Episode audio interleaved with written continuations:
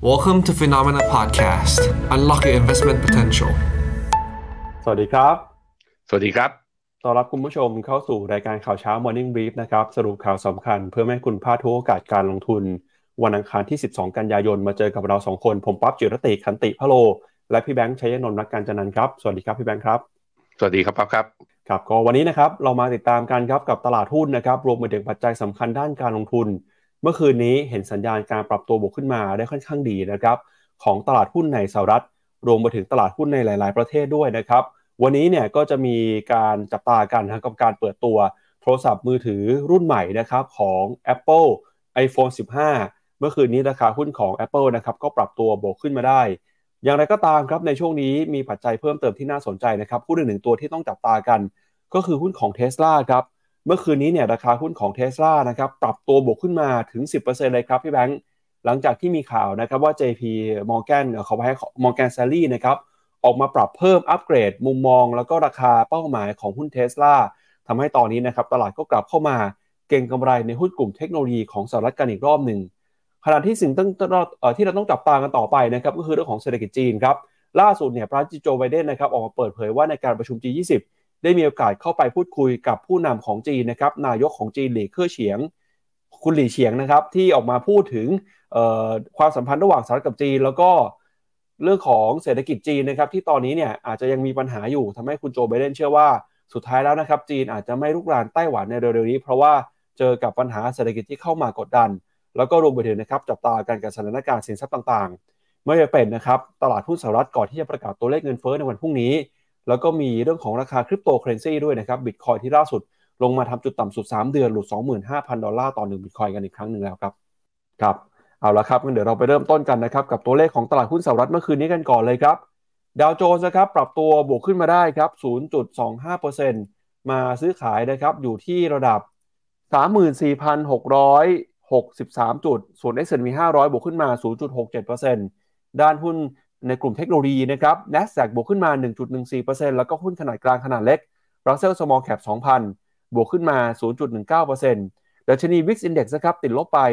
0.29%นะเคลื่อนไหวอยู่ที่ 13.8 จุดนะครับตลาดหุ้นสหรัฐนะครับก็เป็นการปรับตัวบวกขึ้นมานะครับหลังจากที่ตลาดเฝ้ารอนะครับเรื่องของตัวเลขเงินเฟ้อที่จะประกาศกันในสัปดาห์นี้ นอกจากนี้เนี่ยก็มีแรงหนุนนะครับจากการปรับตัวขึ้นมาของหุ้นเทสลา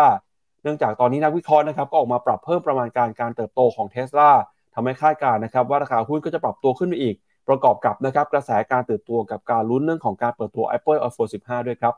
กับผมไปดูฮะตัวราคาวันนี้ขอเริ่มด้วยราคาหุ้นเทสลาก่อน ถึงผมจะดอยซื้อรถเทสลาราคาแพงนะ แต่ผมว่าเราจะไม่ดอยเทสลากันด้วย แท่งสีเขียวต่างงานแบบเมื่อคืนนี้นะ บวกขึ้นมา 10% ทำให้ตอนนี้ขึ้นมาเนี่ยในถ้าอันนี้คือ wave ขาสามนะ ขึ้นมาทะลุฟิโบนัชชี78.6 แล้ว เพราะฉะนั้น high เดิมตรงแถวแถวเมื่อวันที่ 19 กรกฎาตรงแถวแถว300 เหรียญเนี่ยผมคิดว่ามีลุ้นละ มีลุ้นว่าเราจะเห็นอีกนั้นใครแหมตกรถหรือว่ายังไม่ได้เข้านะ ผมว่ายังถ้าถือได้ยาวๆอะเทสลายังไงก็ upside ก็ยังมีมากกว่าตรงนี้นะฮะพอเข้ากันไปได้ต่อนะครับ นอกจากเทสลาที่บวกขึ้นมาแรงแล้วเมื่อวานนี้ก็มีนี่นะ อเมซอนเนี่ยกำลังตีขึ้นมากำลังทด ถ้าเป็นราคาปิดเนี่ยเป็นราคาปิดนิวไฮของปี 2023 แล้วพี่ปับ๊บอะอเมซอนตัวหนึ่งที่ค่อนข้างแลกกาดนะในกลุ่ม Magnificent Seven หรือว่าเจ็ดนางฟ้าเนี่ยคือขึ้นมาอาจจะน้อยกว่าตัวอื่นหน่อย แต่ว่านี่เริ่มมีแรงซื้อกลับเข้ามาแรงๆ อีกตัวหนึ่งที่บวกขึ้นมาแรงเมื่อวานนี้ครับก็คือ Meta หรือว่า Facebook นั่นเอง บวกขึ้นมาได้ 3.25%ถ้าดูตอนนี้นะ มี Apple เนี่ย ที่ตลาดอาจจะทำร้ายมีการปรับฐานลงมาหน่อย จากเรื่องเฉพาะตัวของเขานั่นก็คือว่าหน่วยงานราชการของจีนเองเนี่ยที่แบนตัวโทรศัพท์ การใช้ตัวโทรศัพท์มือถือของ Apple หรือว่าตัว iPhone แต่ว่านอกนั้นเนี่ยคือทรงกลับมาดีเนี่ย Microsoft กลับมายืนเหนือเส้นค่าเฉลี่ยทุกเส้น Buy Signal เกิดไปแล้ว Amazon ก็เช่นเดียวกันปิดไฮของปีนี้ Buy Signal เกิดที่ MACD Google หรือว่า Alphabet ก็ยังเป็นเทรนขาขึ้นยังอยู่ใกล้ๆกับ ถ้าเป็นราคาปิดก็เป็นจุดสูงสุดของปี 2023 เช่นเดียวกัน Facebook เกิด buy signal มาแล้วกลับมายืนเหนือเส้นค่าเฉลี่ยทุกเส้น Tesla ก็ทะลุเมื่อวานนี้ข้ามเส้นค่าเฉลี่ย 50 วันมาเลย Nvidia ก็อ่าก็มี Nvidia เนี่ยที่มีย่อมาก่อนอ่าในช่วงที่ผ่านมา แต่ว่าถ้าดูจากเทรนก็คือก็ยังเป็นเทรนขาขึ้นอยู่ค่อนข้างชัดนะครับ Netflix Netflix ก็นับตั้งแต่ สัปดาห์ที่ 3 ของเดือนสิงหาเป็นต้นมา ก็กลับมายืนเป็น uptrend ในระยะสั้นได้ด้วย เช่นเดียวกันนั้นหุ้นกลุ่ม tech ในสหรัฐเนี่ยกลายเป็นว่าไปไปมาๆนะทรงกลับมาดูดี ซึ่งก็เลยทำให้ตัวล่าสุด NASDAQ Composite เนี่ยกลับมายืนเหนือเส้นค่าเฉลี่ย 50 วันอีกครั้งหนึ่ง VIX Index เนี่ยที่ดีดขึ้นมาแล้วเราก็กลัวกันว่าเฮ้ยจะดีดขึ้นมาไปอีกยาวไหม ก็ปรากฏว่ามีแรงอ่า long position เนี่ยกลับมาทำให้ VIX Index กลับ กลับมาต่ำกว่า 14 จุดอีกครั้งหนึ่ง Dollar Index ครับ กลับมาอ่อนค่าเล็กน้อยเมื่อวานนี้ร้อยห้ายังไม่สามารถผ่านได้เช้านี้ที่ร้อยสี่จุดสี่แต่เดี๋ยวพาไปดูดอลลาร์ในอีกหลาย ๆ มุมนะ คุณจะเห็นบางอย่างที่มันมีคนอีกกลุ่มหนึ่ง ซึ่งเป็นคนที่เป็นแรงผลักดันตลาดระยะสั้นด้วย คิดเห็นกับดอลลาร์ในมุมที่ต่างออกไป เดี๋ยวพาไปดูใจเย็นๆนะครับ ไปดู bond yield ครับ bond yield สองปีนะตอนนี้อยู่ที่ ยืนเหนือเส้นค่าเฉลี่ยทุกเส้นนะเรียงตัวกันสวยงาม แต่ยังไม่ผ่าน 5%ถ้วนขึ้นไป ยังค้างอยู่ที่ระดับบน ในขณะที่ bond yield 10ปีตอนนี้อยู่ที่ 4.29 แต่เริ่มมีความเห็นและล่าสุดคุณจิมมี่ไดมอนด์ CEO ของ JP Morgan บอกว่าดอลไอตัวบอลยู10ปีเนี่ยถ้าเห็นมันดีดขึ้นไปแถวๆว่า 4.7ถึง5%ก็ไม่แปลก เริ่มมีคนคอออกมาเรื่อยๆว่าบอลยูอาจจะไม่ได้อยู่ที่ตรงนี้ อะเดี๋ยวเราค่อยไปว่ากันในรายละเอียดตอนวิเคราะห์กันอีกทีหนึ่งพี่ปั๊บครับครับ แล้วก็ไม่ได้มีแค่บอลยูสองปีกับ10ปีที่น่าสนใจนะครับพี่แบงค์ชวนไปดูภาพบอลยูสามปีหน่อยครับล่าสุดเนี่ยผลตอบแทนของพันธบัตรสหรัฐอายุ 3 ปีนะครับเดินหน้าขึ้นไปทำจุดสูงสุดนะครับในรอบปี 2007 เลยครับ ก็ถือว่าเป็นการปรับตัวขึ้นมานะครับทำจุดสูงสุดในรอบประมาณเกือบ 15 ปีเลยนะครับ ก็เป็นการตอบรับข่าวครับจากกระแสการขายบอลที่ออกมาในช่วงนี้นะครับ ก็เป็นความคาดหวังของตลาดครับ ที่อาจจะเห็นการคงดอกเบี้ยต่อไปในช่วงของปีหน้านะครับ อันนี้ก็เป็นการปรับตัวบวกขึ้นมาของบอลยูอายุ 3 ปีนะครับ แล้วก็พาคุณผู้ชมไปดูเพิ่มเติมครับกับกระแสเรื่องของ Apple กันหน่อยนะฮะก็ราคาหุ้น Apple ที่ปรับตัวบวกขึ้นมาเมื่อวานนี้เนี่ยก็เป็นการตอบรับข่าว การเปิดตัว iPhone รุ่นใหม่นะครับ iPhone 15 ครับที่ตอนนี้นะครับหลายคนก็เตรียมเงินกันแล้วนะครับ เมื่อวานนี้เราบอกกันไปแล้วว่า iPhone 15 เนี่ยจะมีฟังก์ชันอะไร มีการเปลี่ยนแปลงอะไรที่น่าสนใจบ้าง ที่น่าสนใจนะครับ เดี๋ยวยังไงคืนนี้จับตาดูกันก็คืออีเวนต์ใหญ่นะครับ จะเกิดขึ้นตามเวลาประมาณตีหนึ่งในบ้านเรานะครับ หรือว่า 13นาฬิกาตามเวลาของสหรัฐครับ ในอีเวนต์นี้เนี่ยเขามีชื่อว่า Wanderlust นะครับ โดยจะมีการเปิดตัว iPhone 15 ซึ่งก็มีการคาดการณ์นะครับ ว่าการเปิดตัวเนี่ยน่าจะมีผู้ชมทั่วโลกในหลัก 10 ล้านคนเลยครับ เพราะว่าปีที่แล้วเนี่ยที่เขาเปิดตัว iPhone 14 ไป มีคนรับชมในช่องทางต่างๆ รวมกันถึง3 1ล้านคนนะครับก็สิ่งที่คาดหวังก็คือการปรับเปลี่ยนระบบชาร์จไฟฟ้านะครับเป็น USB-C แล้วก็มีการเปิดตัว iPhone 15 นะครับ 15 Pro รวมไปถึงนะครับหลากหลายสีสันแล้วก็มีราคาด้วยนะครับที่แตกต่างกันไป ก็คาดว่า Apple จะเริ่มวางขายนะครับใช้สั่งได้วันที่ 15 กันยายน แล้วก็วางจำหน่ายอย่างเป็นทางการภายในวันที่ 22 กันยายนนี้นะครับก็ถือเป็นกระแสที่เข้ามาผลักดันให้ราคาหุ้น Apple เมื่อวานนี้ ปรับตัวบวกขึ้นมาได้ค่อนข้างดีทีเดียวครับพี่แบงค์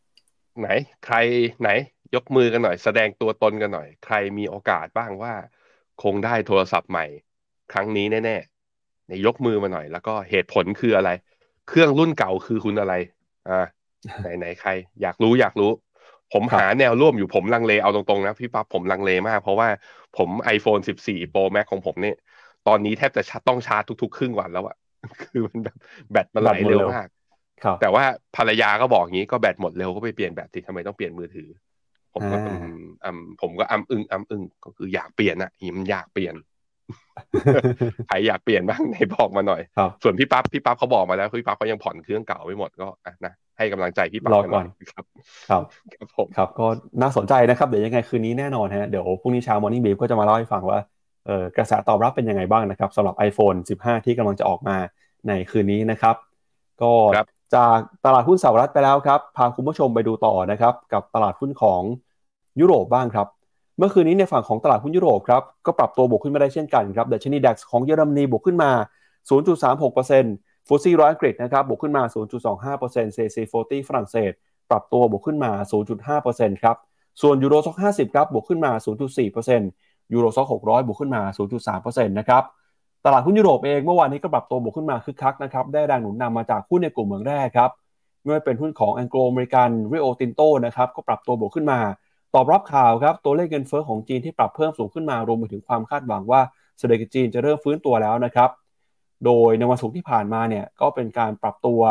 ติดลบนะครับของตลาดหุ้นยุโรป ติดต่อกันคือยาวนานถึง 7 วันทีเดียว เพิ่งจะกลับมาบวกได้เมื่อวานนี้ เป็นวันทำการแรกนะครับในรอบ เจ็ดถึงแปดวันทำการ ก็ถือว่าตอนนี้ตลาดหุ้นยุโรปเองก็กลับมามีความเชื่อมั่นมากขึ้นนะครับสิ่งที่รออยู่ในสัปดาห์นี้เช่นกันก็คือเรื่องของเงินเฟ้อสหรัฐนะครับก็ยุโรปเองยังคงต้องจับตาดูในหลายปัจจัย โดยเฉพาะยิ่งปัจจัยในต่างประเทศครับ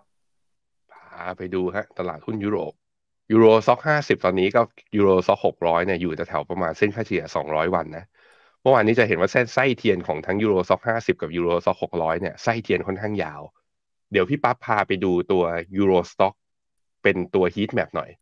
ว่าตัวไหนบวกตัวไหนลบบ้าง ตอนนี้มันเป็นแรงสู้กันอยู่ คือ ในความเห็นของผมเนี่ยการที่อยู่แถวๆประมาณเส้นค่าเฉลี่ย 200 ในสัญญาณทางเทคนิคเนี่ย คือมันยังเป็นอยู่ในโหมด wait and see แล้วก็ไอ้ตรงเนี้ยตรงแถวๆเส้นค่าเฉลี่ยแถวเนี้ยมันมันอยู่พอดีกับฟิเบอร์นัชชี61.8แถวๆนี้พอดีไง พอมันยังไม่ไปต่อคือเหมือนกับเนี่ย รอบนับตั้งแต่ตอนไตรมาสสามปี2022นะมันถึงนี้ มันเหมือนได้มาเล็กหนึ่งใช่ไหม แล้วมีการปรับฐานตอนที่ SVB แบงก์มีปัญหา แล้วก็ลามมาที่ Credit Suisse ที่ยุโรปเนี่ยก็โดนเนี่ยปรับฐานมารอบหนึ่ง แต่รอบนี้เห็นว่าดีดขึ้นไปเนี่ยมันไม่สามารถทำไฮใหม่ได้จริงๆเพราะฉะนั้นมันเหมือนเข้าสู่โหมดไซด์เวย์แต่เป็นไซด์เวย์ที่กรอบกว้างหน่อย แต่พอไซด์เวย์กรอบกว้างแบบนี้มันมันก็เลยขมวดทำให้เส้นค่าเฉลี่ยทั้งระยะสั้นระยะกลางระยะยาวเนี่ยเข้ามาอยู่กระจุกรวมกัน แพทเทิร์นแบบนี้มันเรียก consolidate wave คือมันอยู่ในระยะสะสม แรงซื้อกับแรงขายพอๆกัน มันรอปัจจัยใหม่ในการที่จะ break out ว่าจะไปทางไหน แต่ด้วยความที่มันทำนิวมันทำไฮใหม่ไม่ได้โครงสร้างมันเป็นไซด์เวย์เนี่ยผมจึงมีความกังวลว่ามันจะไม่ไปทางขึ้นหรือสิ มันจะไปทางลง เพราะฉะนั้นยังรอกันก่อนนะทุกคน ในขณะที่ค่าเงินยูโรกับดอลลาร์ครับก็กลับมาอ่อนค่า สาเหตุที่อ่อนค่าก็เพราะว่าดอลลาร์มันแข็งไม่ใช่เรื่องอื่นเลย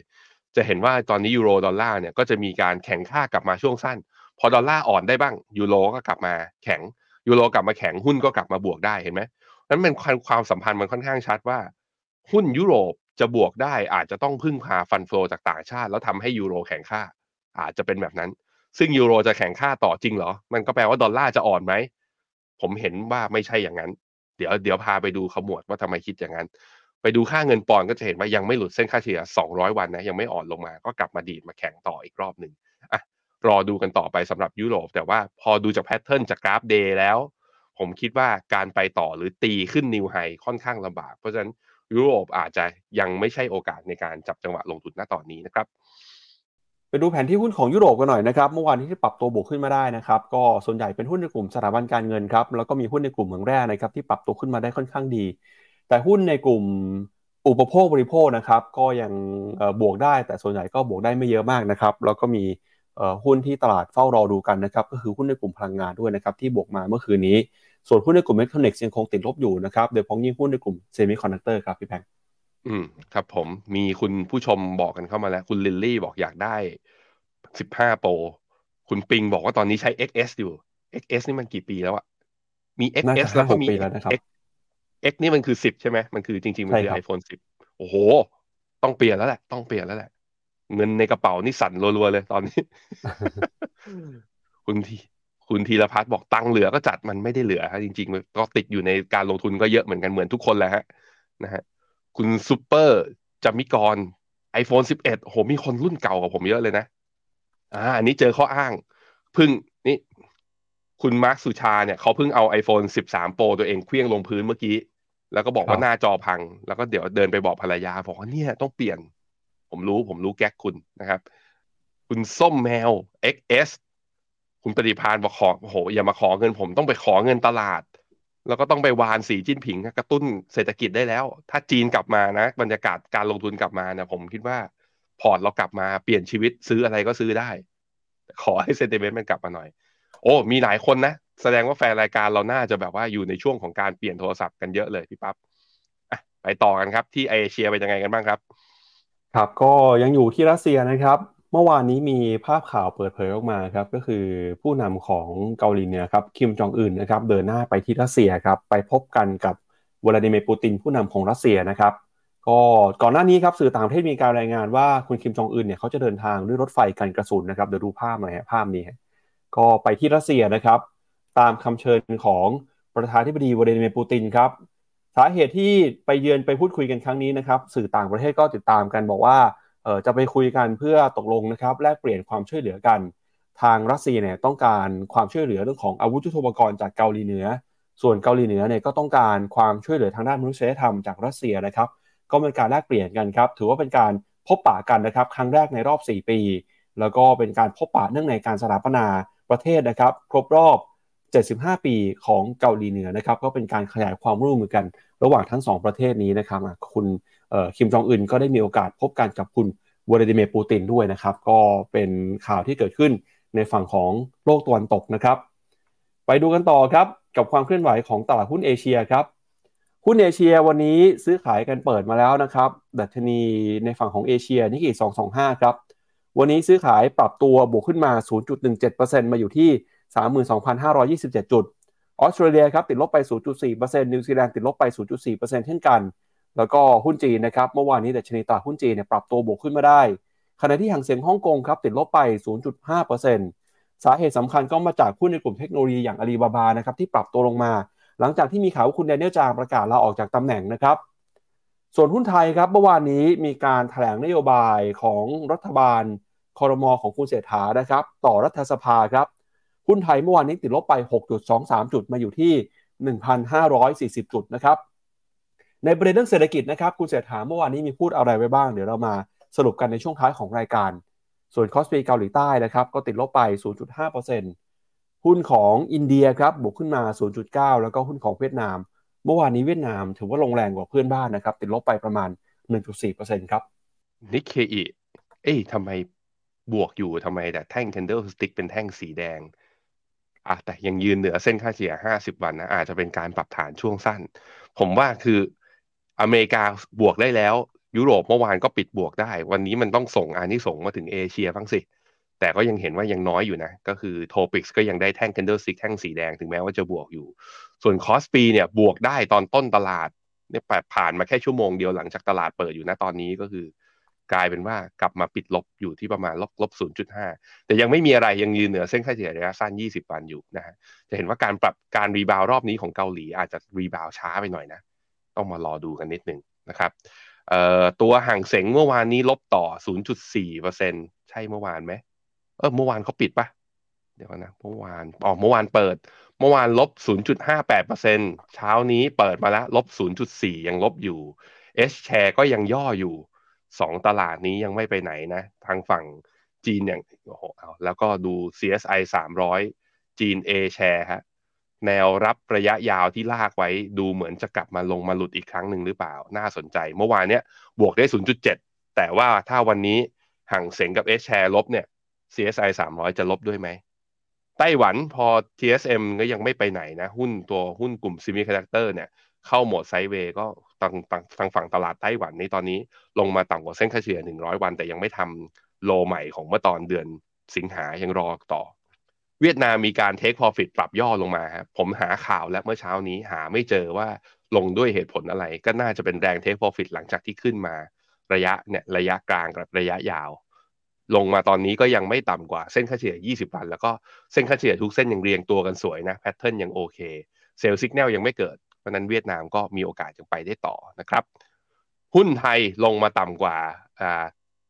เส้นค่าเฉลี่ยระยะสั้นแล้ว แต่ว่าหุ้นไทยอาจจะอยู่ในกรอบนี้ไหมนี่เป็น parallel channel เทรนระยะยาว ตรงนี้นี่อาจจะก็ต้องมาดูครับ อาจ ลงมาถ้าไม่หลุดต่ำกว่าแถวๆประมาณ 1,535 ก็อาจจะอยู่ใน up trend parallel channel นี้ได้ แต่ถ้าลงมาต่ำกว่าแล้วหลุดลงไปต่ำกว่าเส้นค่าเฉลี่ย 50 วันด้วยเนี่ย ก็อาจจะหมายถึงว่า election rally อาจจะหวังไม่ได้นะ ที่เราอยากเห็นทดสอบเส้นค่าเฉลี่ย 200 วันหรือ 1,600 เนี่ย รอไปก่อนถ้าเป็นอย่างนั้น ซึ่งพอมาดูค่าเงินบาทแล้วเนี่ย เงินบาทยังอยู่ในโซนอ่อนค่ายังอยู่โซนบนๆ ใกล้ระดับจุดสูงสุดของปี 2023 อยู่ที่ 35.57 นั่นก็แปลว่าต่างชาติยังไม่ได้ขนเงินเข้ามาในประเทศเราต้องรอก่อนนะครับพี่ปั๊บมันไม่ปิดอีกแล้ว ราคาทองคำนะครับ เมื่อคืนนี้ครับ ปรับตัวอยู่ในกรอบแคบๆนะครับ 1,921 ดอลลาร์ต่อทริอัลส์ครับ ส่วนที่ทางของราคาน้ำมันนะครับ ก็ซื้อขายอยู่ในกรอบแคบๆเช่นกันครับ ราคาน้ำมันดิบ WTI นะครับ 87 ดอลลาร์ ส่วนราคาน้ำมันเบรนท์ก็อยู่ประมาณ 90 ดอลลาร์นะครับ ราคาน้ำมันเนี่ยอยู่ในจุดที่สูงที่สุดประมาณในรอบ 10 เดือนเลยครับ ตัวราคาทอง เมื่อดอลลาร์ยังแข็งอยู่แบบนี้ก็ทองก็ยังไม่ไปไหนนะ ตอนนี้ก็เกาะอยู่บริเวณเส้นค่าเฉลี่ย 200 วันมา 4 วันทำการติดแล้ว แล้วก็มี downtrend เนี่ยตรงเนี้ยกดไว้มองแล้วก็คือตอนนี้ก็คืออยู่ขา short อาจจะสบายใจกว่า ถ้าชนดีดขึ้นมาเนี่ยหน้า short ไว้เบรกขึ้นไปเมื่อไหร่แล้วค่อย เปิดหน้า long กลับไป แต่ว่าทองจะขึ้นไปในระยะยาวได้ เราต้องเห็นดอลลาร์กลับมาอ่อนค่าด้วยนะครับในขณะที่ราคาน้ำมันเนี่ยก็ยังค้างอยู่ข้างบนนะดีดขึ้นมารอบล่าสุดจากการที่ OPEC Plus เนี่ยขยายระยะเวลาการลดกำลังการผลิตออกไปในราคาน้ำมันดีดขึ้นมาปุ๊บก็ยังอยู่แถวนี้ไม่มีแรงเทค profit ออกมา อันนี้เป็นความน่ากังวลอีกตัวหนึ่งนะที่หลาย ๆ คนเริ่มออกมาบอกแล้วว่า ถ้าราคาน้ำมันดีดขึ้นไปแถวๆประมาณร้อยเหรียญในไตรมาสสี่เนี่ย เงินเฟอ้อจะกลับมาให้ตลาดกังวลอีกครั้งหนึ่งนะถ้าเป็นแบบนั้นจริง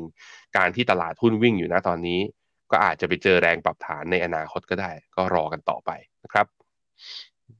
ครับเอาละครับไปดูกันกับเรื่องของความสัมพันธ์ระหว่างสหรัฐกับจีนนะครับ เมื่อวานนี้คุณโจไบเดนออกมาเปิดเผยครับว่า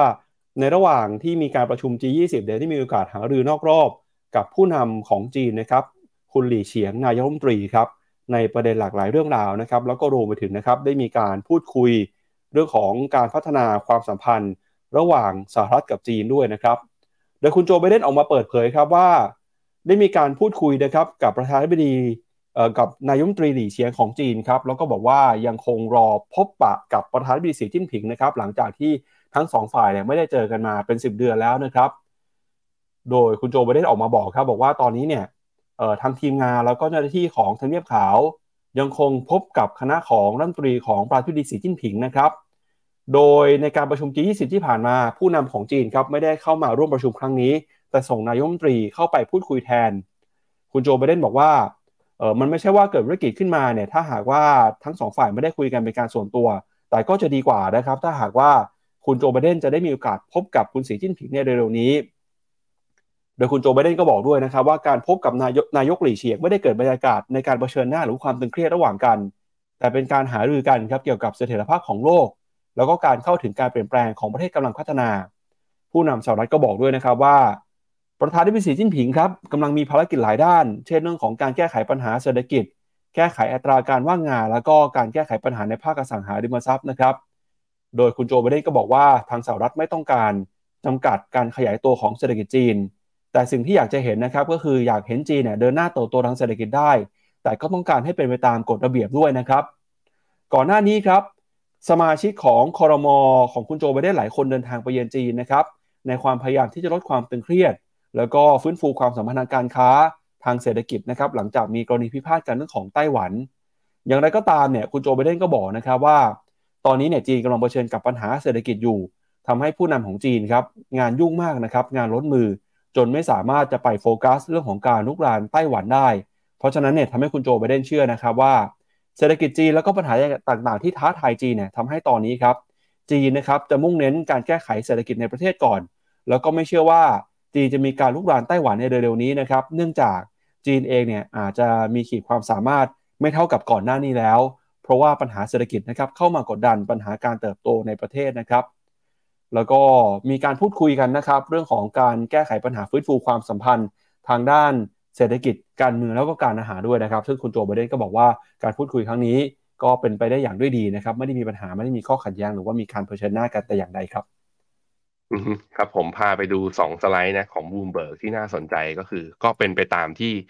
ทุกคนเราทราบกันอยู่แล้วแต่มาย้ำอีกทีหนึ่งก็สไลด์หน้าก้าพี่ปั๊บก็จะเห็นว่า บูมเบิร์กอีโคโนมิสเนี่ยมีการ projection ตัว GDP ของจีนไว้นับตั้งแต่ปี 2023 นี่นะ ไปจนถึงปี 2050 เนี่ยเขาบอกว่ามีการปรับประมาณการ GDP growth ของจีนลดลง โดยที่นับตั้งแต่ปี 2024 เป็นต้นไป มีความเสี่ยงสูงมาก ๆ ที่ GDP ของจีนจะเห็นต่ำกว่า 5%และอาจจะไม่ได้เห็นมากกว่า 5%อีกต่อไปแล้ว หลังจากนี้ ซึ่งถ้าเป็นอย่างนั้นจริงก็มีการประมาณการไปต่อว่า เอ๊ะ แล้วถ้า projection เป็นแบบนี้ มันแปลว่า จีนจะยังสามารถที่จะเหมือนกับก่อนหน้านี้มันมี forecast ว่าขอจีนโตระดับ 5%ไปเรื่อยๆนะ ภายในปี 2030 ถึง 2035 เนี่ย จีนก็น่าจะเป็นเศรษฐกิจอันดับหนึ่งแซงหน้าอเมริกา แต่เมื่อนักเศรษฐศาสตร์เนี่ยมีการลดปรับประมาณการลงมาแบบนี้ แปลว่าอะไรแปลว่าจีนอาจจะไม่มีวันแซงอเมริกาได้อะอันนี้ก็อาจจะเป็นข้ออ้างในมุมของสีจิ้นผิงได้ว่าไม่มาประชุม G20 เพราะว่าต้องไปแก้ปัญหาภายในต้องหา หาทางในการกระตุ้นเศรษฐกิจกลับมาให้เกิน 5%ให้ได้ ซึ่งปัญหามันใหญ่หลวงจริงไหมคือถ้าดูจาก vision แล้วก็ดูจาก action ของสีจิ้นผิงที่ผ่านมา คือเขาอยากให้จีนกลับมาเป็นมหาอำนาจจริงๆแหละเพราะนั้นเรื่องนี้ก็เป็นเรื่องที่เรียกว่าเขาก็ต้อง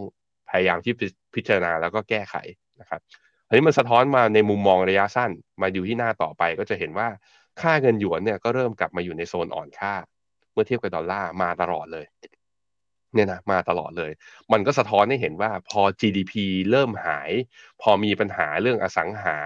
การบริโภคก็คือหลังจากโควิดมาไม่ได้เพิ่มขึ้น มันก็เหมือนกับนักลงทุนเนี่ยถอนเงินถอนเงินทุนออกหรือว่าไม่ลงทุนเข้าไปในจีน คือนอกจากต่างชาติไม่ลงทุนจีนแล้ว แม้แต่คนที่มีเวลที่อยู่ในสกุลหยวนหรือคนจีนเองเนี่ยก็ตอนนี้ก็คือคิดและพิจารณาในการเอาเงินออกมา แล้วไปกระจายลงทุนที่อื่นด้วยเช่นเดียวกัน ราะฉะนั้นจีนก็เจอปัญหานะคือถ้าเศรษฐกิจไม่ฟื้นเนี่ยปัญหาอื่น ๆ มันจะตามมาด้วยเหมือนกันนั้นจะแก้เรื่องนี้ได้ก็นั่นแหละฮะอย่างที่เราคาดการณ์กันมาก่อนหน้านี้ครับว่าต้องมีบาซูก้าโพลิซีนะมาตรการอัดฉีดเพื่อสร้างความเชื่อมั่นให้ได้ ถ้ายังไม่มีความเสี่ยงของเศรษฐกิจจีน หรือว่าตลาดหุ้นจีนเนี่ยที่ยังอยู่ที่ระดับนี้แล้วยังไม่ฟื้นเนี่ยเรายังจำเป็นต้องรอกันต่อไปนะครับ ครับ ก็แล้วเศรษฐกิจจีนตอนนี้นะครับเป็นยังไงบ้างมีอะไรที่น่ากังวลหรือเปล่านะครับเดี๋ยวเราไปดูตัวเลขข้อมูลเพิ่มเติมกันหน่อยครับเมื่อวานนี้ทางจีนเองเขาก็มีการเปิดเผยตัวเลขทางเศรษฐกิจนะครับเริ่มเห็นสัญญาณที่ดีขึ้นมาแล้วครับหลังจากก่อนหน้านี้รัฐบาลจีนออกมาใช้มาตรการทั้งการลดอัตราดอกเบี้ยกู้ยืมนะครับอัตราดอกเบี้ยอ้างอิงรวมไปถึง reserve requirement ratio เพื่อกระตุ้นในภาคอสังหาริมทรัพย์แล้วก็การบริโภคด้วยนะครับล่าสุดครับเมื่อวานนี้ที่เราบอกกันไปก็คือตัวเลขเงินเฟ้อจีนเนี่ยเริ่มกลับขึ้นมาเป็นบวกแล้วนะครับเงินเฟ้อของเดือน ที่ผ่านมาครับปรับตัวบวกขึ้นมาได้ 0.1%หลังจากก่อนหน้านี้เผชิญกับภาวะติดลบนะครับเป็นภาวะเงินฝืด แต่ตัวเลข PPI เนี่ยหรือว่าดัชนีราคาผู้ผลิตยังคงติดลบอยู่ ที่น่าสนใจอีกเรื่องหนึ่งนะครับ เมื่อวานนี้จีนมีการเปิดเผย ยอดการปล่อยกู้สกุลเงินหยวนในเดือนสิงหาคมครับเพิ่มขึ้นมานะครับอยู่ระดับ 1.36 แสนล้านหยวนครับแข็งแกร่งกว่าที่เคยออกมาประกาศในเดือนกรกฎาคมนะครับแล้วก็ดีกว่าที่นักวิเคราะห์คาดไว้ โดยยอดปล่อยกู้เนี่ยยังคงเพิ่มขึ้นมานะครับจากช่วงเดียวกันของปีก่อนด้วย ยอดปล่อยกู้ของจีนที่เพิ่มขึ้นมาครับก็ได้รับแรงหนุนมาจากการที่ธนาคารกลางของจีนผลักดันให้ธนาคารพาณิชย์ ปล่อยเงินกู้ให้กับภาคธุรกิจแล้วก็ภาคครัวเรือนเพิ่มขึ้น รวมไปถึงเรียกร้องให้รัฐบาลเร่งขายพันธบัตรล่าสุดนะครับเราก็จะเห็นว่าความต้องการสินเชื่อของจีนกำลังกลับมาฟื้นตัวอีกครั้งหนึ่ง หลังจากที่รัฐบาลออกมาตรการต่างๆ เพื่อเข้ามากระตุ้นนะครับภาคอสังหาริมทรัพย์ ไม่ว่าจะเป็นมาตรการยกเลิกข้อจำกัดในการซื้อบ้านในเมืองใหญ่นะครับ รวมไปถึงมาตรการในการกระตุ้นตลาดหุ้นด้วย ที่เมื่อวานนี้เนี่ยก็มีมาตรการนะครับที่บอกว่าจะผ่อนคลายกฎเกณฑ์ให้ประชาชนสามารถซื้อขายบ้านได้ในทุกทุกพื้นที่ของเมือง เพื่อเป็นการกระตุ้นนะครับให้ประชาชนเนี่ยมีกิจกรรม มีธุรกรรม ในภาคอสังหาริมทรัพย์เพิ่มมากขึ้น ไม่ว่าจะเป็นที่เมืองเชียงเต่า หรือว่าเมืองนานจริงนะครับ แล้วก็รวมไปถึงครับผ่อนคลายกฎระเบียบให้ในฝั่งของสถาบันนะครับ พวกประกันเนี่ยสามารถเข้าไปซื้อหุ้นนะครับในตลาดได้ เนื่องจากมีการปรับเปลี่ยน วิธีการประเมินน้ำหนักความเสี่ยงของพอร์ตการลงทุนของประกันนะครับ นอกจากนี้นะครับทาง Goldman Sachs เองเขาก็ประเมินครับเขาบอกว่ามาตรการที่จีนออกไปในช่วงก่อนหน้านี้เนี่ยคาดว่าจะส่งผลต่อ GDP นะครับประมาณ 0.6%ของ GDP แล้วก็ที่น่าสนใจอีกเรื่องหนึ่งอย่างที่พี่แบงค์โชว์ให้ดูเมื่อสักครู่นี้นะครับก็คือเรื่องของทิศทางค่าเงินหยวนครับ ตอนนี้เนี่ยเราจะเห็นว่าเงินหยวนนะครับก็กลับขึ้นมาแข็งค่ามากขึ้นนะครับหลังจากที่ ทางการจีนครับเขาออกมาแทรกแซงนะครับล่าสุดเองเนี่ยเงินหยวนในฝั่งของออนชอหยวนนะครับก็แข็งค่าขึ้นมาประมาณ1%นะครับหลังจากที่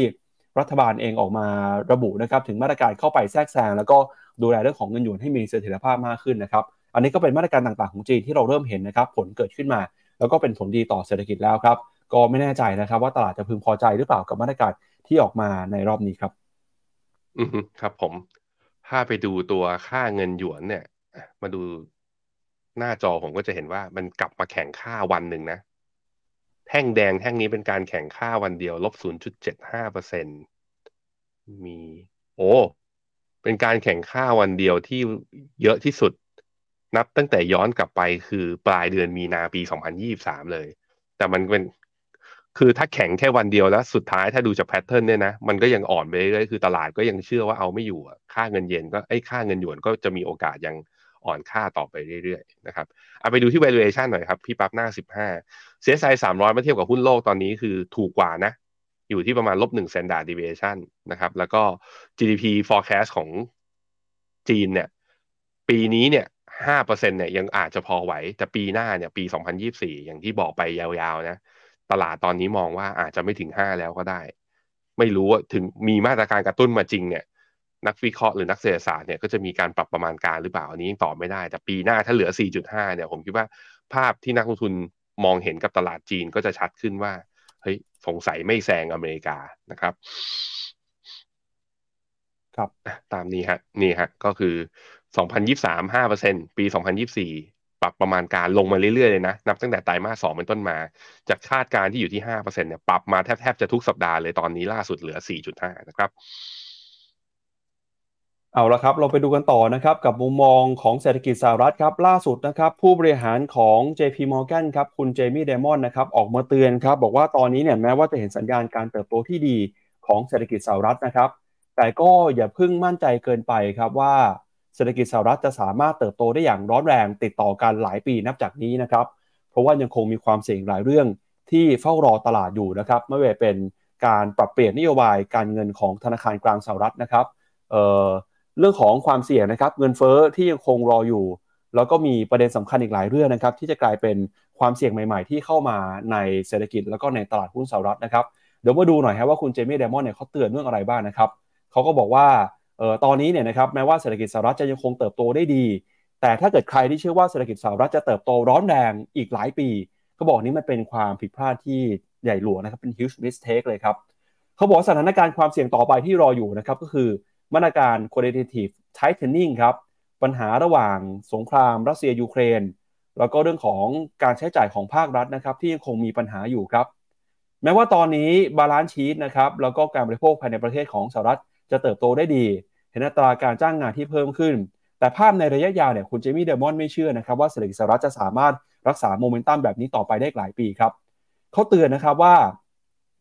มีความเสี่ยงครับที่ในช่วง 12-18 เดือนข้างหน้าเนี่ยสหรัฐนะครับอาจจะเผชิญกับภาวะที่ไม่คาดคิดก็ได้ เพราะว่ามีความเสี่ยงหลายเรื่องที่กำลังเฝ้ารออยู่นะครับไม่ว่าจะเป็นความเสี่ยงในภาคอสังหาริมทรัพย์ แม้ในสหรัฐเองก็ตามนะครับหรือว่าเรื่องของอัตราการกู้ยืมในภาคการเงิน ในภาคธุรกิจยานยนต์เนี่ยก็มีปัญหาเรื่องของการกู้ยืมเงินด้วยนะครับ แล้วก็เขายังพูดด้วยครับว่ามาตรการที่เข้าไปกำกับดูแลตอนนี้เนี่ยก็จะเห็นว่าทางผู้กำกับนโยบายเองก็ไม่ได้เข้มงวดมากเกินไปเท่าไหร่นักนะครับ ก็ทำให้ความเสี่ยงต่างๆ ก็มีโอกาสเกิดขึ้นมาในอนาคตได้เช่นกัน ยกตัวอย่างที่เคยเกิดขึ้นนะครับ อย่างจากธนาคาร SVB หรือว่า First Republic Bank ก็ยังคงเป็นความเสี่ยงที่ไม่สามารถจะตัดออกไปได้ แล้วเขาก็ยังบอกด้วยนะครับว่า เรื่องของ IPO นะครับการเข้ามาจดทะเบียนซื้อขายในตลาดเนี่ยก็ยังคงต้องจับตาดูกันให้ดีนะครับ เพราะว่ายังคงมีความเสี่ยงเหมือนที่เคยเกิดขึ้นมาอยู่ แล้วก็เขายังเตือนว่าความเสี่ยงจากเศรษฐกิจจีนก็คาดว่าจะส่งผลกระทบต่อเศรษฐกิจของสหรัฐด้วยเช่นกันนะครับแล้วก็ไม่ได้มีคุณเจมี่เดมอนอย่างเดียวที่ออกมาเตือนนะครับมีมุมมองของนักวิเคราะห์นะครับจากหลากหลายแห่งนะครับที่ออกมาพูดถึงความเสี่ยงที่เกิดขึ้นต่อไปในอนาคตนะครับ ล่าสุดเนี่ยก็มีนักวิเคราะห์นะครับ จากทางฝั่งของ Morgan Stanley ครับแล้วก็มีนักวิเคราะห์นะครับ จากอีกหลายที่เลยครับ ไม่ว่าจะเป็นนักวิเคราะห์นะครับ ในฝั่งของขออภัยนะฮะมีอีกหลายที่นะครับที่ออกมาเตือนความเสี่ยงในเรื่องของดัชนี S&P 500 เพราะว่าตอนนี้เนี่ยถ้าไปดู PE นะครับ ก็พบว่าดัชนี S&P 500 เนี่ยมีค่า PE ที่ถือว่าแพงเมื่อเปรียบเทียบกับค่าเฉลี่ยในอดีตนะครับ ตอนนี้ PE ของซอสอยู่ที่ประมาณเอ่อ19 เท่า เกือบจะ 20 เท่าขณะที่ PE เฉลี่ยเนี่ยในรอบ 20 ปีที่ผ่านมาอยู่ที่ประมาณ 16 เท่าเท่านั้นนะครับพี่แบงค์อันนี้เป็นคำเตือนจากฝั่งของ a d o ช c h e Bank ครับอันนี้ของ Deutsche Bank นะครับ อืมครับผม ครับ เราไปดูครับหน้าต่อไปที่น่าสนใจคือตอนเนี้ย มันไม่ใช่แค่ JP Morgan นะที่เห็นอะไรบางอย่าง มันมีบางอย่างที่ไม่อยู่ที่หน้าสื่อที่หน้าข่าว แต่ว่าลองหยิบมาคุยกันหน่อย อันนี้ก็คือตัวการ short ตัวแท่งที่เราเห็นแต่ละแท่งเนี่ยก็คือ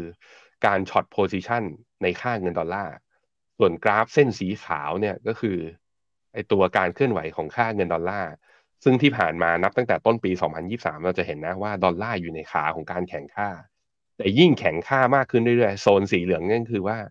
มันมีในช่วงประมาณสักเนี่ยในช่วงประมาณสามสี่สัปดาห์ที่ผ่านมาพี่ปับ๊บ hedge fund มีการเพิ่มช็อตโพซิชัน ในค่าเงินดอลลาร์คือ ยิ่งดอลลาร์แข็งยิ่งแช่งว่ามันจะอ่อน เหตุการณ์นี้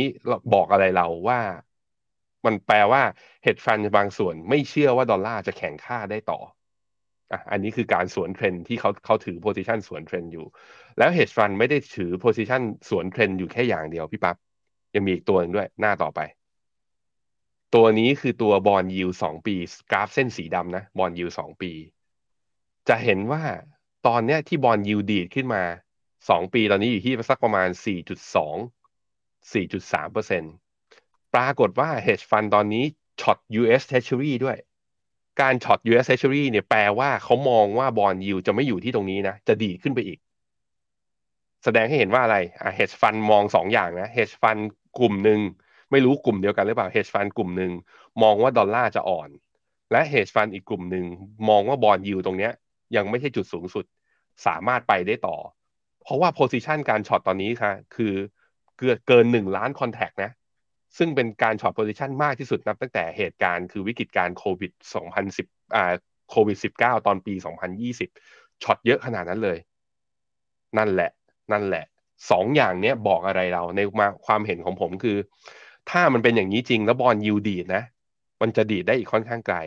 แต่สมมุติว่าผิดทางนะ คนที่มีถือ short เยอะๆอย่างเงี้ยเขาต้อง cover shortก็คือต้องปิดสถานะตัวเอง ไม่งั้นก็จะเกิดเจอ short squeeze อะอย่างเงี้ยยิวจะดีดลงมาแรงมากถ้า hedge fund ผิดทาง ซึ่งก็ต้องบอกว่าในอดีตที่ผ่านมามันมีเหมือนกันที่ hedge fund เนี่ยอย่างจำกันได้ไหมว่ามันมี hedge fund เจ้าหนึ่งแข่งกับวอร์เรนบัฟเฟตว่าใครที่ผลตอบแทนดีกว่ากันวอร์เรนบัฟเฟตบอกว่าขอถือตลาดหุ้น S&P 500 แล้วการถือ Index S&P 500 ชนะ hedge fund นะ มันก็มีเหมือนกัน เพราะฉะนั้นใครที่แบบว่าเอียงว่าเฮ้ยมันไม่มีอะไรหรอก ก็จะรู้สึกว่าโอ้โห hedge fund ทำเกินกว่าเหตุแล้ว short มากเกินไป เดี๋ยวตอนเฟดส่งสัญญาณชัดเจนว่า ดอกเบี้ย terminal rate อยู่แถวเนี้ย5.25 ถึง 5.5 ไม่ขึ้นมากกว่านี้แล้ว แล้วปีหน้าจะลง มันแปลว่า bond yield จะไม่ดีดมากกว่านี้ hedge fund เหล่านี้ที่เปิดโพไอ position short เนี้ยอาจจะจำเป็นต้องรีบปิด เมื่อปิดมันจะทำให้ bond yield เนี่ยดีดลงเร็ว ถ้าอย่างเงี้ยมันจะเข้าทางกับพวกกองทุน global bond นะฮะะเรามารอดูกันว่าจะเป็นยังไง ผมก็ไม่รู้เหตุผลจริงๆหรอกว่าเรา hedge fund พวกเนี้ยมีแบบว่าทำไมมี position short เยอะขนาดนี้ ในแง่ของ valuation ครับ S&P 500 ตอนนี้ PE อยู่ที่ระดับประมาณสัก 1.8 standard deviation เมื่อเทียบกับหุ้นโลก ก็เป็นไปตามที่หลายคนบอกว่าเออ PE ตอนนี้มันอยู่ที่สูงกว่าระดับค่าเฉลี่ยนะ แต่ถ้าพอจะหาข้ออ้างว่า PE แพงอย่างนี้ หุ้นอเมริกาอาจจะไม่ลงก็ได้ เพราะว่า ที่ไหนมี growth ที่นั่นก็คือหุ้นอเมริกา เพราะที่อื่นยังอาจจะหาความแบบว่าหาความร่มเย็นไม่ได้อคุณอาจจะบอกเฮ้ยเป็นเวียดนามไง แต่เวียดนาม proportion หรือสัดส่วนของเขาเมื่อเทียบกับเศรษฐกิจโลกมันไม่ได้เยอะขนาดนั้น ไม่ได้มีอิทธิพลขนาดนั้นเพราะนั้นเม็ดเงินใหญ่ ๆ เม็ดเงินแบบว่ากองทุนระดับโลกเนี่ยเวลาจะใส่เข้าไป ก็คงจะใส่เวียดนามได้แค่นิดเดียวหรือแทบจะไม่ได้ใส่และแทบจะไม่ได้มีผลกับพอร์ตเลยเขาก็วิ่งกันเข้าไปในที่ที่ยังปลอดภัยอยู่ ในแง่ของว่ามีอัตราการเติบโต ก็เลยวิ่งเข้าไปที่ตลาดหุ้นอเมริกา ก็เลยเป็นเหตุผลหนึ่งว่า แพงแล้วอาจจะแพงได้อีกนะทุกคนนะครับ ไปดูต่อนะครับแนวโน้มการเติบโตเศรษฐกิจของสหรัฐครับปีนี้นะครับตลาดคาดว่าจะโต 2%แล้วก็ปีหน้าจะเติบโตอยู่ในระดับประมาณ 0.9%ครับ อันนี้ก็เป็นในฝั่งของเศรษฐกิจสหรัฐนะครับ แล้วก็ไปดูต่อนะครับ จะมีตัวเลขเศรษฐกิจสำคัญของสหรัฐที่เปิดเผยนะครับ ในวันพรุ่งนี้นะครับ วันที่ 13 กันยายนนะครับ ก็คือตัวเลขเงินเฟ้อของสหรัฐนะครับ สิ่งที่ตลาดเฝ้ารอดูต่อไปนะครับ ก็คือเงินเฟ้อที่ออกมาเนี่ยจะส่งผลต่อการใช้นโยบายการเงินของธนาคารกลางที่ต่างๆ ด้วยนะครับ หนึ่งในนั้นก็คือธนาคารกลางของญี่ปุ่นครับตลาดคาดการณ์นะครับว่าสหรัฐอเมริกาจะเปิดเผยเงินเฟ้อเนี่ยโดยประเมินว่าเงินเฟ้อนะครับจอกมาอยู่ในระดับ 3.6%ในเดือนสิงหาคมครับจะเป็นตัวเลขที่ปรับตัวสูงขึ้นมามากกว่าเดือนกรกฎาคมนะครับโดยตัวเลขนี้เนี่ยจะดีดตัวขึ้นมาเมื่อเทียบกับปีก่อนนะครับที่อยู่ในระดับประมาณ 3.2%เมื่อเทียบกับปีก่อนของเดือนกรกฎาคมครับโดยตัวที่ปรับตัวขึ้นมาเนี่ยก็จะเป็นตัวที่ทำให้ตลาดคาดหวังนะครับว่าธนาคารกลางสหรัฐจะมีการเปลี่ยนแปลงนโยบายการเงิน ตอนนี้ตลาดให้น้ำหนัก 93%ที่เฟดจะคงดอกเบี้ย แล้วก็โดยมองนะครับว่ามีโอกาสที่เฟดจะขึ้นดอกเบี้ยต่อไปประมาณ 1 ครั้งในปีนี้นะครับถ้าหากว่าเฟดมีการขึ้นดอกเบี้ย แต่อีกหนึ่งที่คือญี่ปุ่นครับเขายังคงใช้นโยบายการเงินแบบผ่อนคลายอยู่ แบบนี้นะครับจะส่งผลทาให้ค่าเงินเยนเดินหน้าอ่อนค่าอย่างรวดเร็วครับ ปัจจุบันนี้เนี่ยนะครับเงินเยนก็ถือว่าอ่อนค่าลงไปอย่างมาก หลังจากที่ธนาคารกลางญี่ปุ่นยืนยันจะใช้นโยบายการเงินแบบผ่อนคลายนะครับ ประกอบกับครับ ญี่ปุ่นเนี่ยจะมีการประชุม BOJ วันที่ 22 กันยายนนี้ด้วยนะครับ ตลาดประเมินว่าถ้าหากว่าเงินเฟ้อสหรัฐออกมา เห็นสัญญาณที่แข็งแกร่งนะครับ เฟดส่งสัญญาณขึ้นดอกเบี้ย BOJ ยังคงยืนยันที่จะคงนโยบายการเงิน จะส่งผลทำให้ค่าเงินเยนอ่อนค่าอย่างต่อเนื่อง สิ่งที่เกิดขึ้นคือธนาคารกลางญี่ปุ่นจะเข้ามาแทรกแซงค่าเงินเยนนะครับ นอกจากนี้เนี่ยถ้าหากว่าเงินเยนอ่อนค่าไปมากๆนะครับหรือว่าแม้กระทั่งส่วนต่างของตราดอกเบี้ยนโยบายระหว่างสหรัฐกับญี่ปุ่น มีส่วนต่างกันอยู่มาก ก็จะทำให้สุดท้ายแล้วเนี่ยธนาคารกลางของญี่ปุ่น จะไม่สามารถใช้นโยบายการเงินเข้มงวดผ่อนคลายได้ ก็ต้องเปลี่ยนมาเป็นใช้นโยบายการเงินเข้มงวด สิ่งที่เกิดขึ้นคืออะไรฮะ จะเกิดแรงเก็งกำไรสำคัญนะครับในหุ้นกลุ่มธนาคารพาณิชย์ของญี่ปุ่น ตอนนี้เนี่ยจะเห็นว่ามีบรรดานักลงทุนนะครับ แล้วก็ฝั่งของฟันผู้จัดการกองทุนเนี่ยเริ่มเข้ามาเก็งกำไรนะครับในหุ้นกลุ่มธนาคารพาณิชย์ของญี่ปุ่นแล้ว หลังจากที่บรรดาผู้จัดการกองทุนเหล่านี้ประเมินนะครับว่าสุดท้ายแล้วเนี่ยธนาคารกลางของญี่ปุ่นจะไม่สามารถฝืนอัตราดอกเบี้ยของโลกไปได้ จะต้องมีการกลับขึ้นมาใช้นโยบายการเงินเข้มงวด แล้วถ้าหากว่าธนาคารกลางญี่ปุ่นนะครับขึ้นดอกเบี้ยก็จะเป็นผลดีกับหุ้นในกลุ่มธนาคารพาณิชย์ของญี่ปุ่น ให้เดินหน้าปรับตัวขึ้นมาได้ ตอนนี้เราก็เลยเห็นข่าวนะครับว่าบรรดาผู้จัดการกองทุนของกองทุนญี่ปุ่นเนี่ยเริ่มเข้ามาเก่งกำไรนะครับหุ้นในกลุ่มธนาคารพาณิชย์ของญี่ปุ่นเพิ่มมากขึ้นแล้วครับ เดี๋ยวไปดูแนวโน้มค่าเงินเยนหน่อยนะครับว่าอ่อนค่ามาระดับนี้เนี่ยถือว่าเป็นการอ่อนค่ามาแล้วธนาคารกลางญี่ปุ่นมีตัวเลือกอะไรบ้างนะครับ ก็ทุกๆ ครั้งครับที่เงินเยนอ่อนค่าไปแต่ระดับประมาณ 150 เยนเนี่ยจะมีการเข้ามาแทรกแซงนะครับจากธนาคารกลางญี่ปุ่น ตอนนี้เนี่ยเงินเยนอยู่ที่ระดับประมาณ 145-146กำลังจะขึ้นไปแต่ 150 นะครับตลาดก็คาดหวังว่าจะเห็นธนาคารกลางญี่ปุ่นเข้ามาแทรกแซงอีกเช่นกัน ตอนนี้นะครับเงินเยนอ่อนค่าไปเนี่ยมากที่สุดในรอบเกือบเกือบ30ปีเลยครับพี่แบงค์อืมครับผม มีคนบอกว่าผมอ่ามีคนมาบอกผมนะ บอกว่า เงินเยนตอนเนี้ยมันอ่อนนะมาเทียบกับค่าเงินบาทไปดู FX นะ ตอนนี้มันอยู่ที่แถวๆยี่สี่มีบางช่วงเนี่ย อย่างตอนปลายเดือนสิงหาเนี่ยลงไปแถวๆยี่สามจุดเจ็ดโหมันน่าแรกแล้วน่าไปเที่ยวมาก แต่พอไปเที่ยวจริงที่ญี่ปุ่นอะราคาสินค้าไม่ได้ถูกนะ กลับแพงขึ้นมาด้วย บางที่นะ อย่างราคาค่าโรงแรมอะบางที่คือบอกว่าไปที่เดิม ค่าโรงแรมแพงแพงกว่าตอนก่อนโควิดซะอีกมีเหมือนกัน มีเหมือนกัน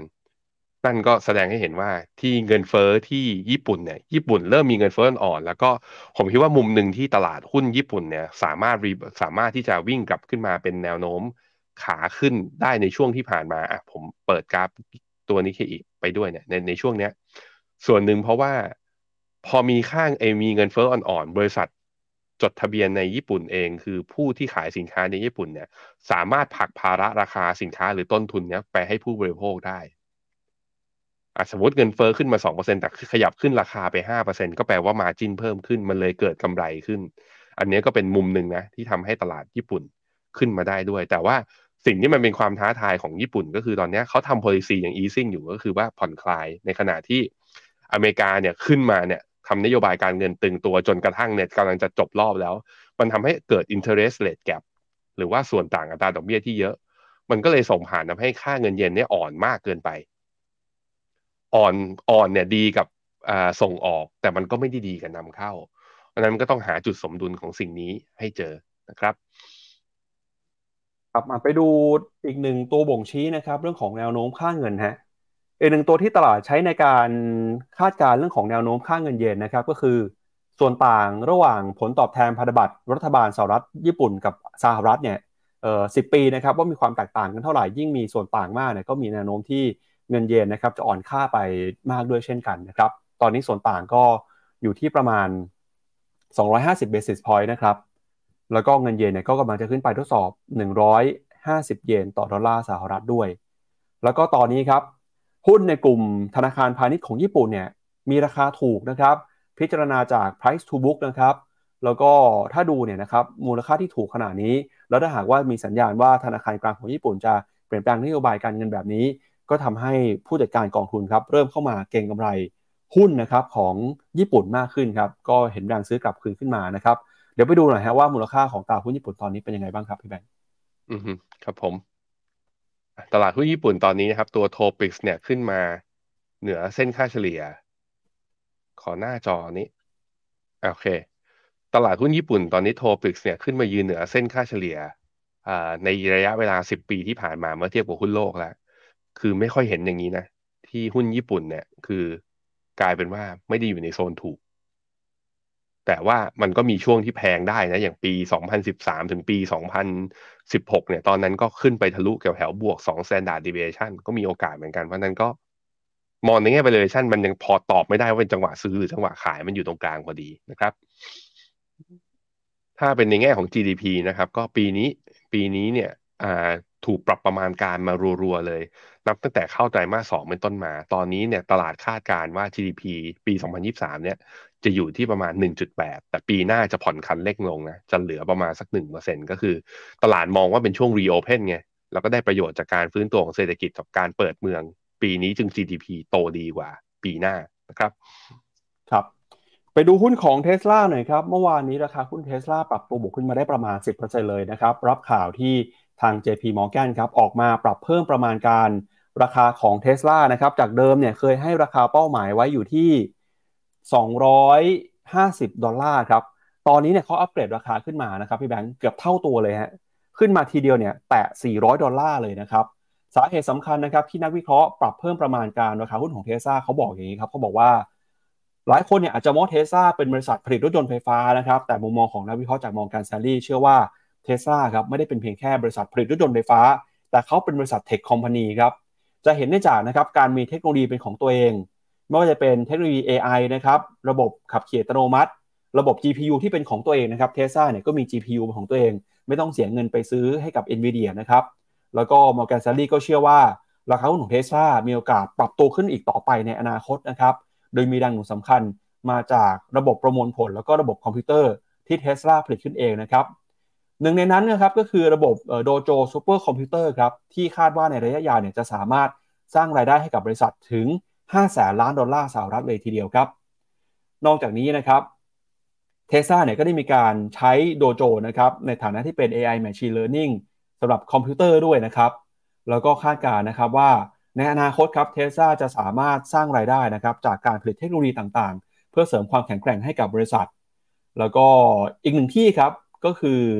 Deutsche Bank ครับ Deutsche Bank เขาบอกว่าตอนนี้เนี่ยเทสลานะครับก็มีความน่าสนใจเช่นกันครับให้ราคาเป้าหมายไว้อยู่ที่ 300 ดอลลาร์นะครับ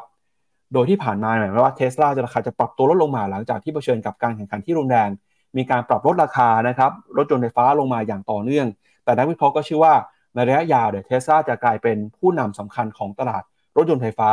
แล้วก็จะทำให้บริษัทนะครับมีรายได้เพิ่มมากขึ้น จึงนำไปสู่การปรับประมาณการเป้าหมายราคา จาก 250 นะครับ ขึ้นไปกลายเป็น 400 ดอลลาร์สหรัฐเลยทีเดียวครับ อืมครับผม ถ้า 400 ดอลลาร์จริง ผมขอดูหน่อย ราคาหุ้นเทสลาณวันนี้อยู่ที่ 273 400 ดอลลาร์เนี่ยเราเคยเห็นเมื่อล่าสุดก็คือ มกราปี 2022 ลากเป็นอัพไซด์จากราคาปัจจุบันนะ ขึ้นไปที่สี่ร้อยก็มีแถวๆประมาณเท่าไหร่สี่สิบห้าเปอร์เซ็นพี่ปั๊บสี่สิบห้าเปอร์เซ็นถึงไหม ไม่รู้ จะไปรู้ได้ยังไงว่าถึงไม่ถึงใช่ไหมอะ เราไปดูกันหน่อยฮะเอ่อมุมหนึ่งผมคิดว่าส่วนหนึ่งก็อาจจะเป็นเรื่องมอร์แกนเซเล่มีการปรับประมาณการก็เลยทำให้ตลาดกลับมาบู แต่อีกเรื่องหนึ่งเนี่ยพี่ปั๊บขอหน้าสามสิบเอ็ดก็คือว่ามันมีรายงานออกมาจากตรง Passenger Car Association ของจีนนะเขาบอกว่ายอดขายของเท s l a เนี่ยในเดือนสิงหาที่ผ่านมาเนี่ยกลับมาฟื้นตัวได้อีกครั้งหนึ่ง คือเดือนจุลายเนี่ยมันลดลงไป มันลดลงไป พอเดือนสิงหากลับมาได้อีกครั้งหนึ่ง ผมคิดว่าตลาดอาก็อาจจะมองว่าเฮ้ยมันยอดขายที่จีนอาจจะกลับมา แล้วเป็นไปได้ไหมว่าจะมีบางเดือนในช่วงของไตรมาสสี่เนี่ยที่ตัวยอดส่งมอบนะยอดการผลิตแล้วก็ส่งมอบของเทสลาที่จีนเนี่ย อาจจะกลับมาสูงขึ้นมาอีกครั้งหนึ่งก็คือส่วนหนึ่งก็คือต้องเร่ง เพราะว่าเดี๋ยวเขากำลังจะขึ้นเทสลาตัวโมเดล 3 ตัวใหม่นั้นตอนนี้ก็หั่นราคาของตัวโมเดล 3 ตัวเดิมเนี่ย ลงเรื่อยๆ แล้วก็อาจจะสร้างแล้วก็กระตุ้นยอดขายเพิ่มขึ้นมาได้ด้วย เพราะฉะนั้นผมคิดว่ามันทั้งสองมุมเรื่องเทคโนโลยี เรื่องอ่าสามมุม เรื่องเทคโนโลยีที่เทสลามีเรื่องของอ่า Morgan Stanley ที่ปรับประมาณการ แล้วผมคิดว่ายอดขายตอน เข้าไตรมาสสี่เนี้ยมันดูมีแนวโน้มที่อาจจะกลับมาฟื้นตัวได้ด้วยเช่นเดียวกัน จึงทำให้ราคาเทสลาดีได้ แต่ส่วน 400 ตอนไหนเนี่ยไปรอดูกันตอบไม่ได้ ซึ่งล่าสุดเนี่ยถ้าดูเป็น consensus นะหุ้นเทสลาจริง ๆ แล้วเป็นหุ้นที่นักวิเคราะห์มองต่างกันมาก คนที่มองแบบว่ามันควรจะได้ valuation เท่ากับพวก automobile หรือว่าพวกกลุ่มรถยนต์เดิมๆอะก็จะมองว่าราคาเนี้ยแพงสุดๆ ใครที่มองว่าเทสลาคือ หุ้นเทคโนโลยีก็จะมองกาวสุดๆ ว่าโห เป้าข้างบนน่ะมันไกลมาก พอเอาทั้งสองเป้านะ เป้าบนมากไกลมากๆ กับเป้าล่างที่ต่ำมากๆ เอามาเฉลี่ย consensus target มันเลยอยู่แถวๆตรงนี้พอดีเลย268 เหรียญ ซึ่งราคาล่าสุด 273 เหรียญ ก็แปลว่ามี downside อยู่ประมาณลบ2%แล้วมันอยู่หุ้นเทสลาเป็นหุ้นที่มันอยู่ที่ว่าคุณอยู่ที่แคมป์ไหน เพราะเทสลาคือรถยนต์ธรรมดา ที่ขายได้มากกว่าคนอื่นแค่ช่วงสั้น หรือมันคือรถยนต์แห่งอนาคต และเทคโนโลยีเขาล้ำหน้าคนอื่น คุณมองยังไงกันนะครับ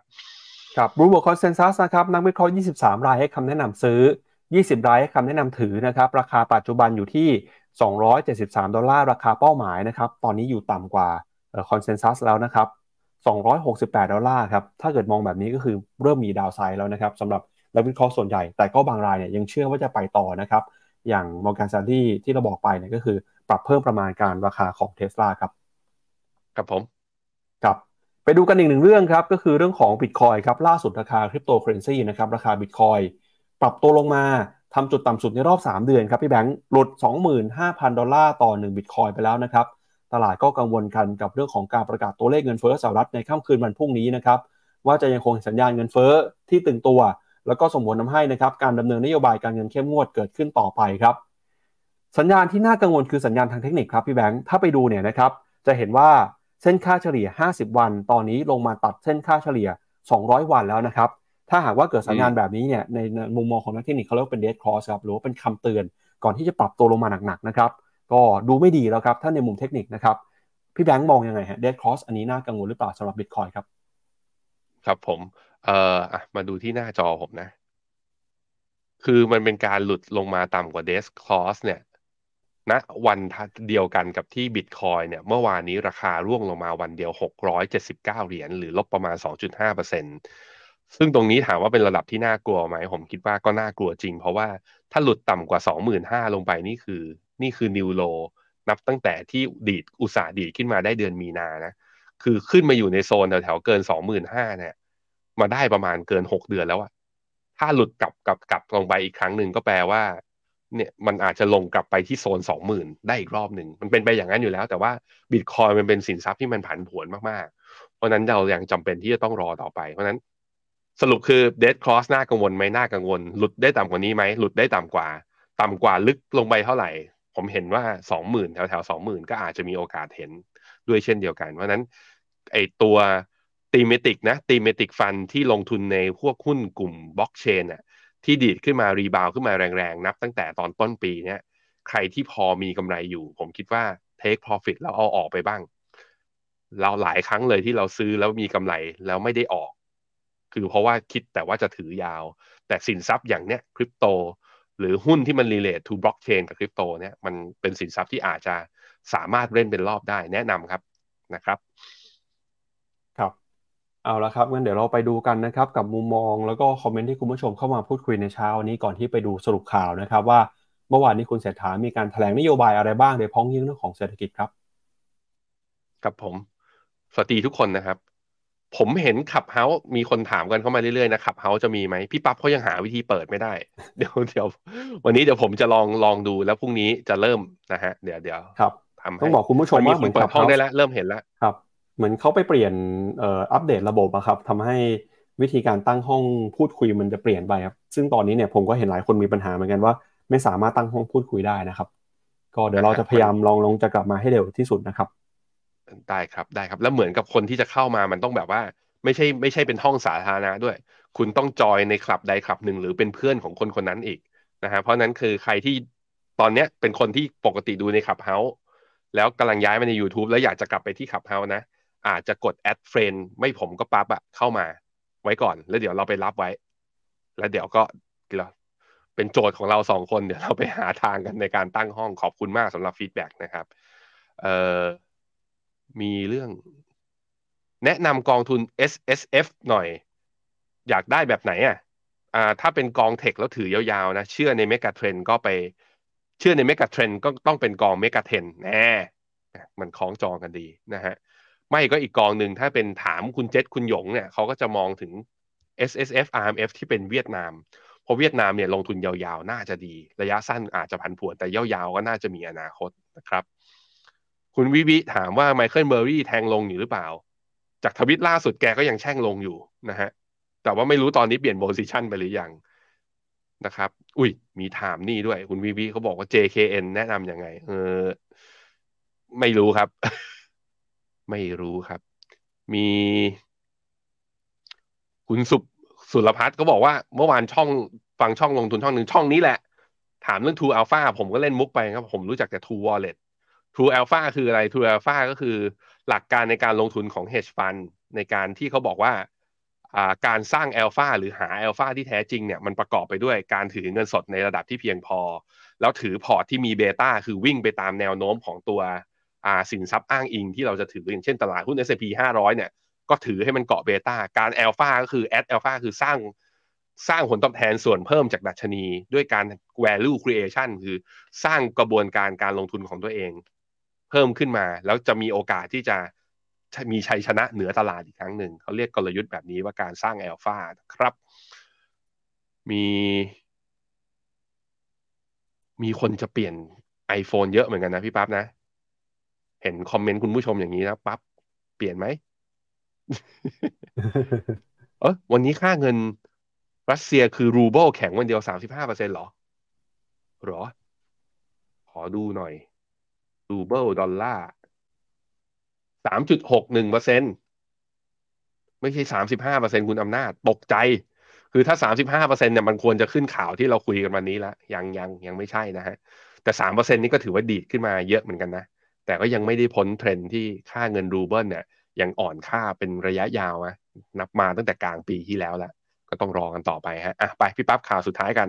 ครับไปดูการแถลงนโยบายของรัฐบาลเศรษฐาทวีสินนะครับที่เกิดขึ้นเมื่อวานนี้หน่อยครับ เมื่อวานนี้นะครับนายกก็อ่านนโยบายความยาว 52 หน้านะครับแบ่งเป็น3นโยบายหลักคือกรอบระยะสั้น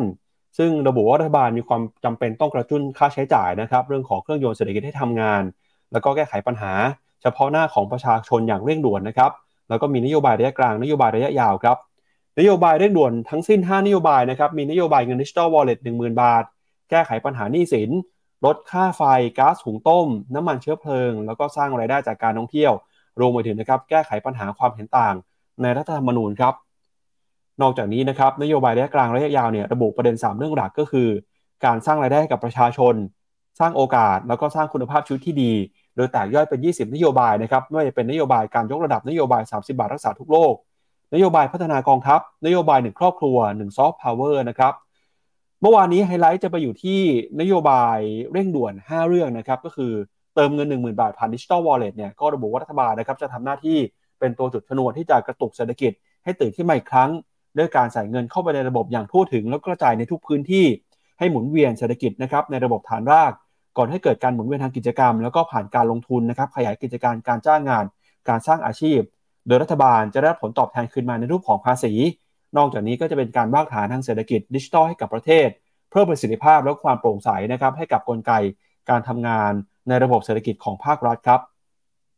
นอกจากนี้นะครับก็มีนโยบายแก้ไขปัญหาหนี้สินนะครับทั้งเรื่องของการพักหนี้ตามเงื่อนไขแล้วก็คุณสมบัติที่เหมาะสม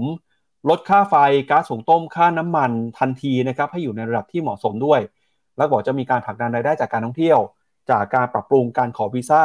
เพิ่มสนามบินนะครับแล้วก็เที่ยวบินเข้ามาในประเทศไทย แล้วก็เรื่องสุดท้ายนะครับที่เป็นนโยบายเร่งด่วนก็คือ แก้ไขปัญหาความเห็นต่างในรัฐธรรมนูญ โดยยืนยันนะครับว่าจะไม่มีการแก้ไขในหมวด พระมหากษัตริย์ครับ ซึ่งเมื่อวานนี้หลังจากที่นายกนะครับพูดถึงนโยบายไปแล้วเนี่ยก็มีการออกมาวิพากษ์วิจารณ์ จากสสนะครับในฝ่ายค้าน แล้วก็สวครับระบุว่านโยบายที่ออกมาแถลงเนี่ยมีบางส่วนนะครับที่ไม่ตรงกับนโยบายที่เคยหาเสียงเอาไว้ แล้วก็มีการพูดนะครับตั้งข้อสังเกตจากสสของพรรคก้าวไกลด้วยนะครับ คุณสิริกัญญาก็วิพากษ์วิจารณ์กัน บอกว่านโยบายที่จ้าวอลเล็ตหนึ่งหมื่นบาทเนี่ยมีหลายข้อนะครับที่ยังคงต้องใช้ความระมัดระวังนะครับ แล้วก็ที่สำคัญคือเรื่องของที่มานะครับ ที่จะเอามาใช้จ่ายเนี่ยว่าจะหามาในช่องทางไหน ซึ่งทางรัฐบาลก็ยืนยันนะครับว่าจะ ไม่มีการขายกองทุนวายุพักหรือว่ายืมเงินกองทุนหมุนเวียนหรือว่าเอาจากประกันสังคมมาใช้นะครับ ก็เป็นเรื่องที่ยังต้องรอความชัดเจนนะครับ ว่าจะทำอย่างไรแม้ว่าจะมีการออกมาแถลงนโยบายอย่างเป็นทางการแล้วก็ตามครับ ครับผมผมคิดว่าแถลงนโยบายอันนี้ก็ยังเขาเรียกว่ายังมีคำถามในหลาย ๆ มุมนะ มันดูเป็นนโยบายที่ครอบคลุม แต่เรื่องผมคิดว่าเรื่องที่ฝ่ายค้านตีประเด็นก็คือเรื่องการหาเงินใน แต่ละนโยบายต่างๆ ซึ่งผมคิดว่าอาจจะต้องไปดูตอนพิจารณาตอนที่จัดสรรงบประมาณนั่นแหละ การประชุมอีกรอบหนึ่งว่างบประมาณจะหามาจากไหนอะไรอย่างไร มันถึงจะเห็นภาพชัดขึ้นเพราะตอนนี้ก็ยังต้องให้ความหวังกันต่อไป ว่าประเทศไทยเนี่ยเดี๋ยวจะมีมาตรการกระตุ้นเศรษฐกิจกลับมาแล้วแล้วหุ้นไทยจะสามารถฟื้นได้หรือเปล่านะครับซึ่งก็ถ้าดูจากแพทเทิร์นของตลาดหุ้นไทยณตอนนี้เนี่ยก็จะเห็นว่ามันยังไม่ได้เป็นขึ้นจริงๆอะ่ะแล้วแต่ว่าก็ยังไม่ได้หลุดลงมาจนกระทั่งเสียทรงแล้วหมดความหวัง นั้นก็จำเป็นที่จะต้องได้สัญญาณทางเทคนิครวมถึงได้ความเชื่อมั่น นักลงทุนต่างชาติต้องกลับมาแถลงนโยบายออกมาก็ต้องเป็นที่ชื่นชอบนะนักวิชาการเองนักลงทุนเองก็ต้องได้ความมั่นใจเพิ่มขึ้นด้วย ถ้าอย่างนั้นหุ้นไทยก็จะมีโอกาสนะครับครับไปดูค่าเฉลี่ยหุ้นไทยเมื่อเปรียบเทียบกับตลาดหุ้นโลกหน่อยว่าเป็นยังไงบ้างครับ ครับตอนผมตอนนี้ PE ของหุ้นไทยเนี่ยต่ำกว่าหุ้นโลก แต่ว่าในมุมหนึ่งนะก็ต้องระมัดระวังไว้ เพราะว่า e a r n i n g หรือว่าไอ้คาดการกำไรของเรานั้นก็ค่อนข้างอ่อนแอ ยังไม่ได้มีการปรับประมาณการ revise up ขึ้นมาด้วยเช่นเดียวกันนั้นถูกกว่าหุ้นโลกก็จริง แต่ว่าอนาคตก็อาจจะยังไม่ได้มี growth เท่าหุ้นโลกก็ได้นะครับครับก็ก่อนจากกันไปวันนี้นะครับมีกิจกรรมที่น่าสนใจครับทางลงทุนแมนนะครับจะมีการจัดงานสัมมนาลงทุนนอกกับลงทุนแมน ก็พี่แบงค์นะครับจะเป็นหนึ่งในสปีกเกอร์ที่ไปพูดในงานนี้ด้วยนะครับก็ตอนนี้เขาเปิดขายบัตรแล้วครับ สามารถสแกน QR Code ขึ้นไปดูได้เอ่อที่หน้าจอตอนนี้นะครับ ก็มีราคา Early Bird ด้วยนะครับ ก็เข้าไปดูได้ครับเรียงลำดับเอ่อที่นั่งจำนวนจำกัดนะครับ ครับผมก็ FINNOMENA เป็นหนึ่งในสปอนเซอร์งานนี้ แล้วเราก็ไปออกบูธด้วยสำหรับใครที่แบบว่าอยากพาตัวเองไปลงทุนเมืองนอกเนี่ย นอกจากผมไปบรรยายด้วยนะ ก็จะเห็นเนี่ยรายชื่อวิทยากรคือคนที่ไปลงทุนจริง กับในตลาดหุ้นนอกทั้งผ่านทางทางตรง และทางอ้อมผ่านกองทุนรวมเนี่ยเยอะแยะมากมาย ไปคือเวลาเป็นเป็นสังคมแห่งความรู้ไปเจอกัน เป็นคนประเภทเดียวกันที่สนใจเรื่องเดียวกันเนี่ยมันมีพลังแล้วผมคิดว่าอย่างน้อยๆต้องได้ความรู้กลับมา แล้วมันได้กำลังใจในการลงทุนกลับมาด้วยนะครับอะก็สแกน QR code แล้วใครที่สนใจนะ บัตรน่าน่าจะยังพอมีเหลืออยู่ ทุกคนอะลองดูกันครับ ได้ครับ เอาละครับ และนี่ก็เป็นทั้งหมดของรายการข่าวเช้ามาเรื่องบีวันนี้นะครับ เราสองคนและทีมงานลาไปก่อน พรุ่งนี้กลับมาเจอกันใหม่นะครับ วันนี้สวัสดีครับ สวัสดีครับ บริการที่ปรึกษาการลงทุนส่วนตัวจากฟิโนมีนาจะช่วยให้คุณสามารถจัดการการลงทุนจากคำแนะนำของมืออาชีพด้านการลงทุน ที่คอยดูแลและปรับพอร์ตการลงทุนของคุณให้เป็นไปตามเป้าหมาย สนใจรับบริการที่ปรึกษาการลงทุนส่วนตัว สมัครได้ที่ f i n o m e f i n o m i n a e x c l u s i v e หรือ line at f i n o m i n a p o r t คำเตือน ผู้ลงทุนควรทำความเข้าใจลักษณะสินค้า เงื่อนไขผลตอบแทน และความเสี่ยงก่อนตัดสินใจลงทุน